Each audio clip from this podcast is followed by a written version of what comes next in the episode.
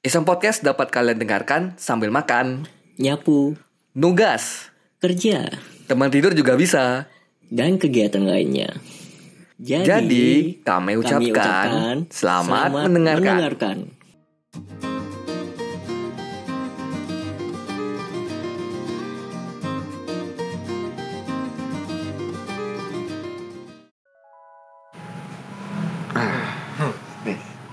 Ini agak menyinggung dari bimbingan belajar ya mas. Hmm. Kan waktu itu sempat saya juga ngobrol sama teman saya di Jogja kan. Ah, dia juga bilang apa salah tenaga pendidik di Indonesia karena kurang diperhatikan. Terlebih gara-gara ada dari pemerintah ini yang P3K Ya. itu kan katanya sebab musababnya kenapa ada P3K itu karena eh ini nggak tahu ya di lapangan ya tuh mungkin gimana ya, ini saya dapat aja gitu. Karena guru-guru yang di desa itu pada udah lama eh, ngajarnya itu pengen pindah ke kota. Dibuatlah P3K dengan sistem kontrak seperti itu. Nah menurut Mas sendiri kalau dari persebaran kemudian dari kualitas tenaga pendidik Indonesia nah itu menurut Mas gimana? Dari Mas lulus dulu sampai sekarang kira-kira secara garis besar Ya, kalau untuk persebaran kualitas tenaga pendidik ya dalam hal ini guru gitu ya. Eh memang itu masih terjadi ketimpangan. Ya, ketimpangan yang luar biasa antara guru-guru yang ada di kota, apalagi kota-kota besar dan terkhusus Jawa gitu ya. Dengan di daerah-daerah di luar Jawa. Dan kalau di Kalbar sendiri eh, di pelosok-pelosok itu tentu eh, berbeda sekali banyak faktor yang menyebabkan itu terjadi. Salah satu di antaranya adalah kesejahteraan. Nah, gitu. Karena guru-guru di kampung itu ya yang saya dengar cerita-ceritanya terkadang nyambil gitu. Jadi ngajar itu juga nyambil karena eh, biar bagaimanapun mereka butuh untuk mengisi perut mereka supaya cukup. Nah, tetapi terkadang imbalan yang diberikan ketika ketika mereka itu menekuni bidang pendidikan itu nggak cukup. Sehingga harus ya nyambil ngapain ya gitu kan. Jadi iya berkebun ya. Jadi tidak profesional jadinya. Tidak profesional waktunya sehingga waktunya itu tidak tidak terfokus untuk meningkatkan kualitas eh, guru. Gitu ya. Memang apa ya namanya pemerataan juga ya. Selain pemerataan menurut saya pergantian kurikulum juga jadi sa- saya tidak anti dengan pergantian kurikulum justru saya orang yang mendorong terus pergantian kurikulum kalau memang itu baik itu ya terus gitu cuman masalahnya adalah kita terframe gitu ya tapi bukan sekedar cuman terframe ya tapi memang faktanya seperti itu ganti menteri ganti kurikulum ganti kurikulum Iya, kan benar. Kurikulum sekarang kan beda dengan kurikulum yang lama. Jadi itu masalah, itu masalah. Jadi saya termasuk orang yang menyuarakan. Walaupun saya bukan anggota dewan ya, tapi saya terus menyuarakan, mengkampanyekan dan terus ngomong kalau menteri pendidikan itu menteri yang tidak boleh diganti dalam waktu dekat. Jadi mungkin boleh tiga atau empat periode gitu. Karena pergantian kurikulum itu menurut saya itu tidak serta merta langsung plek gitu semua diganti enggak. Jadi kita pembelajaran itu mulai dari kelas 1 SD. Jadi kalau wajib belajar itu 12 tahun, berarti sekurang-kurangnya itu 12 tahun pula itu baru pergantian kurikulum itu mendekati sempurna. Jadi tidak boleh serentak. Jadi mulai dulu dari kelas 1 itu pakai kurikul- kurikulum baru, digodok benar-benar eh, visi jangka panjangnya apa. Nah, nanti dia naik kelas 2, kelas 1 baru, itu baru diterapkan kurikulum yang baru tadi. Terus berarti kan butuh waktu 12 tahun. Dan sambil menyiapkan dari SD itu per- apa perubahan kurikulum, kampus juga sambil menyiapkan SDM yang sesuai dengan kurikulum yang akan diterapkan. Gitu. Sementara kita ini kalau saya lihat ya eh, dulu dari kurikulum CBSA, cara belajar siswa aktif kemudian berganti menjadi KBK. Kurikulum berbasis kompetensi. Itu tahun 2004 berarti KBK. Dan KBK tuh umurnya cuma 2 tahun. Iya, karena 2006 itu ganti jadi KTSP. Kita, kita KTSW, Nah, gitu. KTSW. Kurikulum tingkat satuan pendidikan. Ah, KTSW. Nah, gitu dulu waktu KTSP saya udah udah mulai kuliah ya. Itu Iya. sering kita plesetin. KTSP, KT siapa? Iya, gitu. KT siapa gitu. Udah, udah. Nah, gitu. Jadi KTSP itu dari 2006. Hmm. Berarti dari 2006 sampai ke 2013 itu 13 ya? berarti baru 7 tahun ya. Belum 12 tahun. Nah, belum 12 tahun. Itu sudah ganti dengan kurikulum 2013. Yang bukunya tebal-tebal. yang gitu. ganti-ganti. Nah, kurikulum 2013 sendiri itu belum tuntas karena saya sangat tertarik dengan kurikulum 2013 ya. Itu eh, yang menempatkan begini ya. Kalau SD itu anak SD itu itu harus pendidikan karakter dan budi pekerti itu nomor satu. Sehingga makanya bukunya disusun tema. Tematik. Nah, tematik. Kenapa sih kenapa sih tematik? Satu, supaya siswa itu tidak membawa buku tas itu berat-berat gitu. Makanya bukunya cukup satu. Rasa sih. Nah, gitu tematik buku cukup satu. Kemudian yang namanya tematik itu harus kontekstual, bukan tekstual. Hmm. Ya, jadi harus dikaitkan dengan lingkungan sekolah dia. Jadi pembelajarannya itu lebih dapat gitu ya. Gitu. Iya, langsung praktek, langsung tur- apa turun ke lapangan, kemudian sa- bareng-bareng gitu dengan siswa-siswa yang lain nilai-nilai sosialnya muncul di situ dan tidak boleh tidak boleh mem- membebankan PR kepada siswa. Jadi memang yang ingin ditumbuhkan itu adalah karakter. Ya, karakter-karakter positif anak. Nah, itu di prinsip SD sehingga kalau nggak salah saya saya dulu pernah ikut bimbingan teknis ya. Itu di MAN itu. Nah, di MAN tuh 2013 saya ikut 13. itu. Nah, ya. Itu kalau untuk SD pengetahuan itu hanya 30%. Yang 70% itu tadi pendidikan karakter sama budi pekerti. Tapi di lapangan nggak seperti itu. Enggak. Di lapangan tuh tidak seperti itu. Di lapangan itu tetap aja sekolah itu mulai ke apa, sekolah kebingungan ketika dibuat seperti itu, merasa bahwa eh, matematiknya nggak tuntas nih. Dengan adanya tematik kan tematik itu penggabungan ya. Jadi di situ juga ada apa kebahasaannya, ada matematiknya, kemudian ada uh, ya ada uh, kewarganegaraannya campur lah ya campur. gitu. Merasa itu tidak tidak maksimal. Sementara kalau itu tidak maksimal dari sisi pengetahuan sebetulnya wajar karena memang targetnya bukan di pengetahuan. Iya. Hmm. tapi itu kan tidak selesai. Berprosesnya itu kan lama. Eh, guru belum bisa menerapkan sepenuhnya target dari kurikulum itu ini udah diubah lagi. sudah diubah dengan kurikulum prototype ya atau kurikulum 2022 dan itu sudah diterapkan di sebagian sekolah. Kalau di Sintang ini SMA-nya SMA 4 ya SMA 4 itu sudah uh, mulai gitu.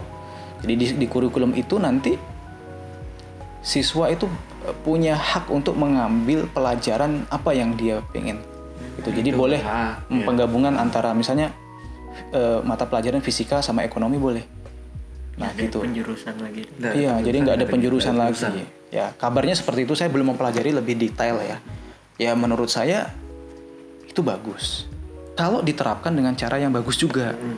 Nah sebagaimana kurikulum 2013 itu idenya bagus tapi dalam tataran penerapannya. Tuh jadi itu belum selesai berproses udah diubah lagi. Gitu. Makanya wajar kalau ketimpangan gitu. Juga eh, sistem teknologi informasi antara apa guru-guru yang ada di daerah dengan yang ada di, eh, yang ada di perkotaan. Itu kan jauh sekali ya. Eh, akses informasi kurang. Itu menyebabkan ketimpangan gitu. Makanya memang kalau kita bicara tentang peningkatan kualitas mutu pendidikan dan kualitas tenaga kependidikan itu perlu penanganan yang serius dan perlu penanganan jangka panjang. Nah, gitu. Jadi ini yang di, yang yang ketika kurikulum 2013 itu dimunculkan apa digagas mulai tahun 2013 itu dimulai. Di kota sudah dimenerapkan sudah sudah apa namanya? Sudah mulai menerapkan. Di daerah-daerah yang di pelosok-pelosok itu baru baru mendengar. Di sana sudah jalan sekian langkah. Di pelosok-pelosok itu baru mulai gitu. Nah, mereka baru mulai tiba-tiba udah diubah gitu. Nah, makanya kurikulum kalau kita bicara kurikulum itu itu harus visi jangka panjang. Ya, Betul-betul visi jangka panjang. Jadi dikaji dulu dan mungkin kajiannya itu butuh satu tahun, dua tahun, bahkan mungkin tiga tahun sebelum betul-betul diambil keputusan untuk diganti kurikulum. Jadi saya setuju dengan pergantian kurikulum gitu ya, tapi harus dengan kajian. ya panggil panggil para pakar kemudian dibahas dampaknya dampak perubahan kurikulum dampak negatifnya gitu ya kemudian nanti targetnya apa target jangka pendeknya apa jangka panjangnya seperti apa nah, gitu sih menurut saya Jatuhnya kayak kurikulum tuh core-nya Wan. Iya. Core pendidikan dasar kita tuh kurikulum itu. Kurikulum bentar diganti, ganti gitu kan. Ganti menteri, ganti. Kayak tadi kan kayak yang di kota udah udah jalan, Udah jalan. yang di desa eh pelosoknya Hmm. baru apa istilahnya baru dengar iya eh yang kotanya udah mau ganti lagi Baru bakal. Ini baru mulai baru mulai gitu baru nanti mulai nanti masalahnya lagi gap lagi Iya, gap lagi. Itu nggak akan selesai gitu. Nah, yang di daerah baru apa baru mulai kemudian proses penyesuaian ya, proses melengkapi informasi. Tiba-tiba sudah harus ganti. Ya seperti itu nggak selesai-selesai. Dan saya tidak tahu apa ya namanya. Ini apa, apa permainan eh, kepentingan. Saya nggak tahu ya. Yang pasti eh, apa namanya kasihan itu untuk eh, tenaga-tenaga pengajar gitu. Makanya saya dulu ngajar di sekolah dan akhirnya saya profesional di bimbel gitu. Saya nggak mau di sekolah. Karena di sekolah itu beban administratif administratifnya itu berat.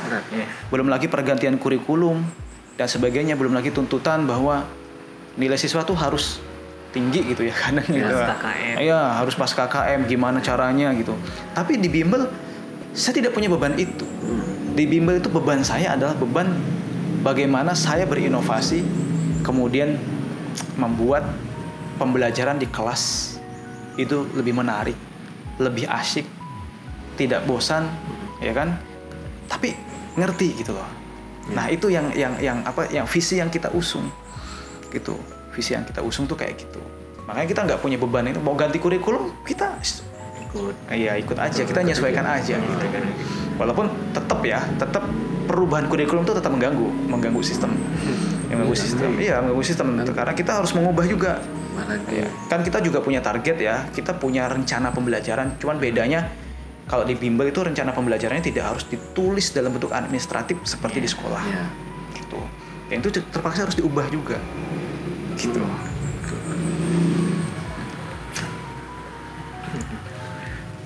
Tadi ada sempat disinggung mas, Ha-ha. yang ini berbicara berarti berbicara perguruan tinggi ya, berarti kan juga katanya sempat mas bilang tadi eh, di perguruan tinggi juga harus ngikutin apa kurikulum. Iya.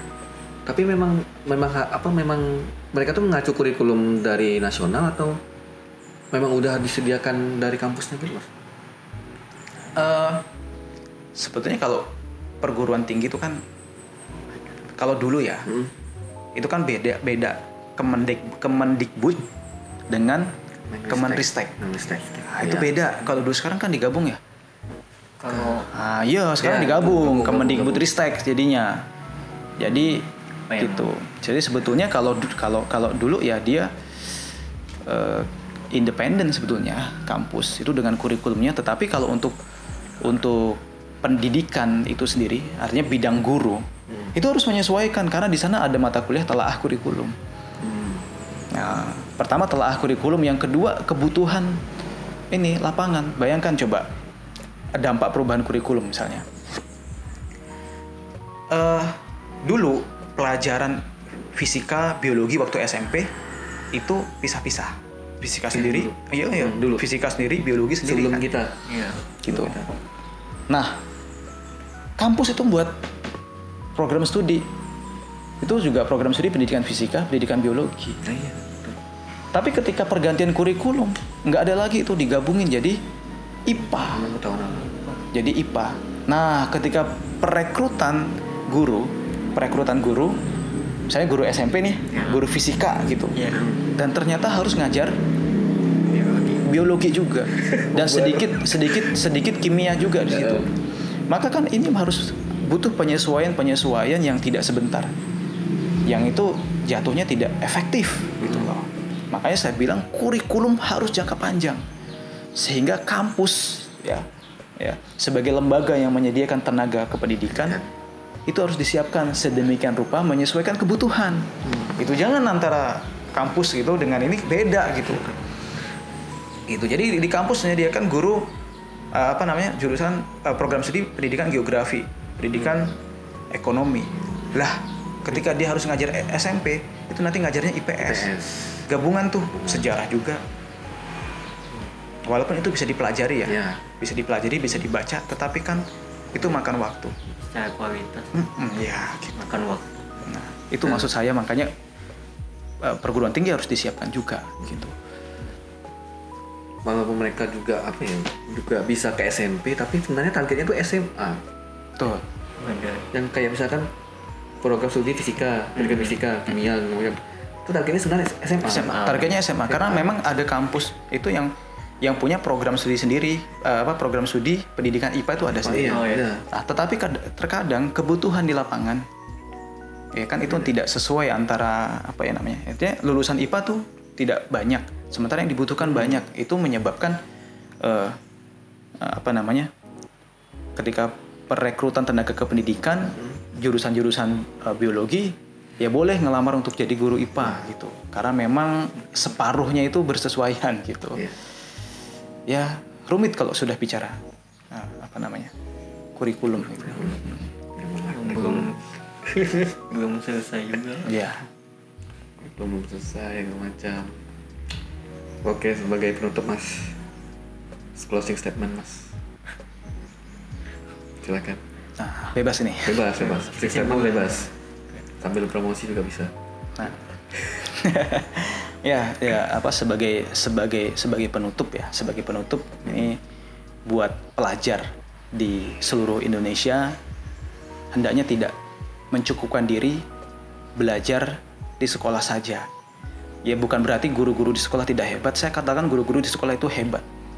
Tapi beban yang begitu berat, beban administratif, belum lagi punya anak di rumah dan sebagainya, itu guru tidak sempat berinovasi ya untuk membuat pembelajaran yang menarik, yang unik gitu ya. Nah, yang ya yang membuat itu menjadi simpel gitu. Oleh karena itu perlu pendampingan di luar dan bimbingan belajar itu menjadi solusi terbaik. Kenapa? Karena bimbingan belajar itu dikelola secara profesional. nah Nah, ada auditnya, kemudian ada apa sih namanya? Eh, kalau misalnya kita untuk ini menjaga kualitas instruktur itu apa sih namanya? Monitor. Supervisi ya, monitor, supervisi ya, Monef, monitoring monef. ya, monef ya, ada monefnya. Gitu. Jadi eh, saran untuk adik-adik ikut bimbel. hmm. Nah, ikut bimbel. Khususnya kalau untuk primagama kita bahkan menyediakan alat ukur alat ukur yang dipakai untuk mengukur kemampuan kalian gitu masuk perguruan tinggi Oh, iya. negeri Nah, gitu. Nah, kan gitu. Jadi, jadi kita punya alat ukurnya.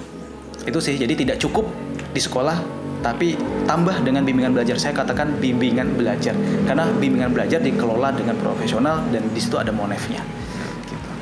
kalau untuk ini mas tenaga pendidik calon-calon tenaga pendidik Kalau untuk tenaga pendidiknya, kalau untuk primagama sendiri ya khusus Sintang mungkin saya punya kebijakan yang berbeda dengan teman-teman yang lain.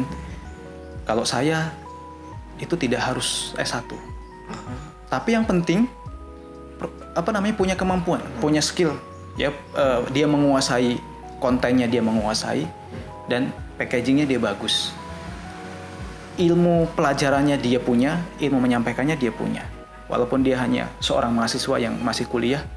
Nah, jadi sistem perekrutannya kita bukan ini ya, bukan tes tertulis, Hmm. tapi langsung tes di. ah, bahkan saya pernah menolak sarjana dan mengambil lulusan SMA.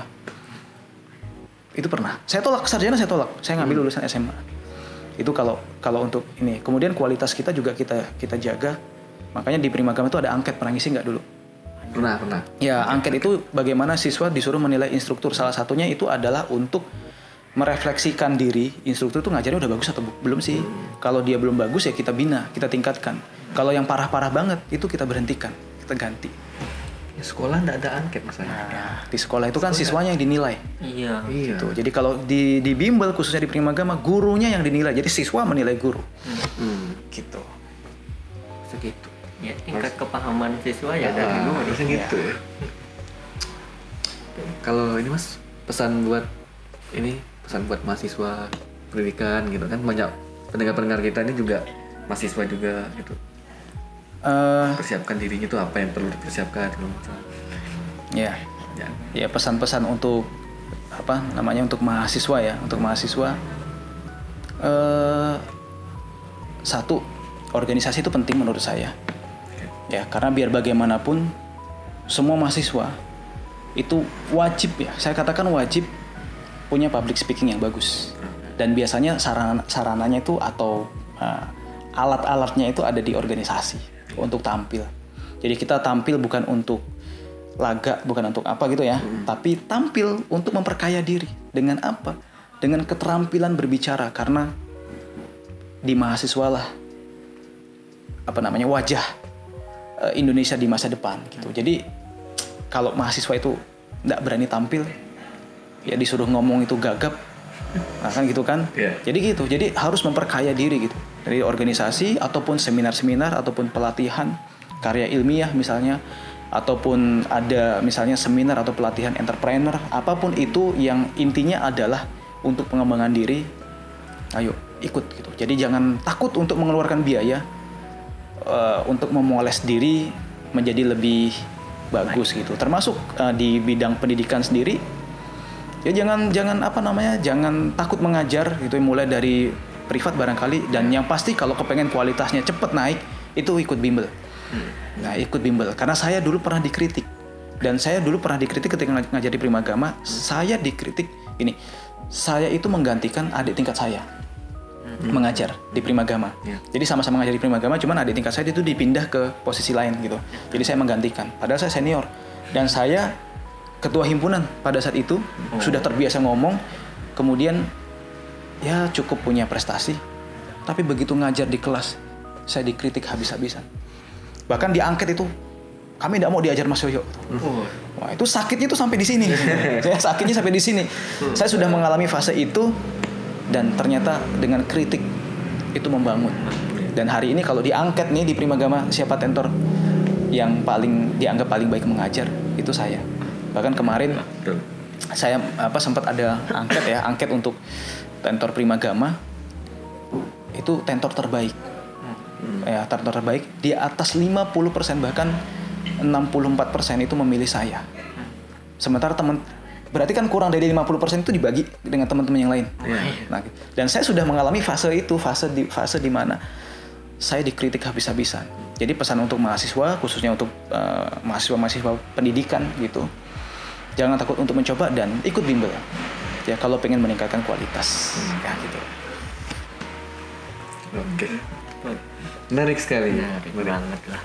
Oke, jadi buat teman-teman eh, mungkin bisa di ini ya, bisa diambil hikmahnya ya, diambil manfaatnya. Tadi udah banyak. Nih daging semua nih sih ini.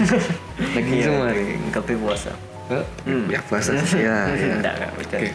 Terima kasih buat Mas Yoyo yang udah eh, meluangkan waktunya bagi bersama kami. Eh, terima kasih buat Pak Kohos. Iya. Tadi belum bilang eh Pak. Enggak apa kan santuy ya. Yang kayak gitu-gitu. Heeh. Jadi buat teman-teman pendengar semuanya, terima kasih banyak dah mau mendengarkan podcast kali ini.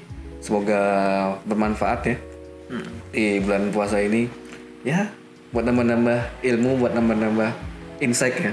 Iya. Karena kita menghadirkan narasumber yang cukup kompeten di sini, Profesional. profesional ya, dari bidang profesional. Dan eh, satu lagi jangan lupa untuk eh, di like ya, Like, like, komen. komen kalau ada komen. Kalau ada Kalau komen. komen. Kalau belum follow, follow. Follow. Kalau belum nge-rate, kan sekarang udah ada rating, Pak. Rating Di ada. Spotify Oh, itu udah ada ada. rating. Rating ya. Silakan di rating. Rating. Heeh. Ya. Gitu lah ya. gitu. Sudah. Oke. Kalau gitu kita cukupkan dulu sampai sini. Em, selamat pagi, siang, sore, malam semuanya. Nah, sampai semua. Sempat semua. Ya. Dan sampai jumpa di episode berikutnya. Yoi. Wassalamualaikum warahmatullahi wabarakatuh. Waalaikumsalam. Warahmatullahi wabarakatuh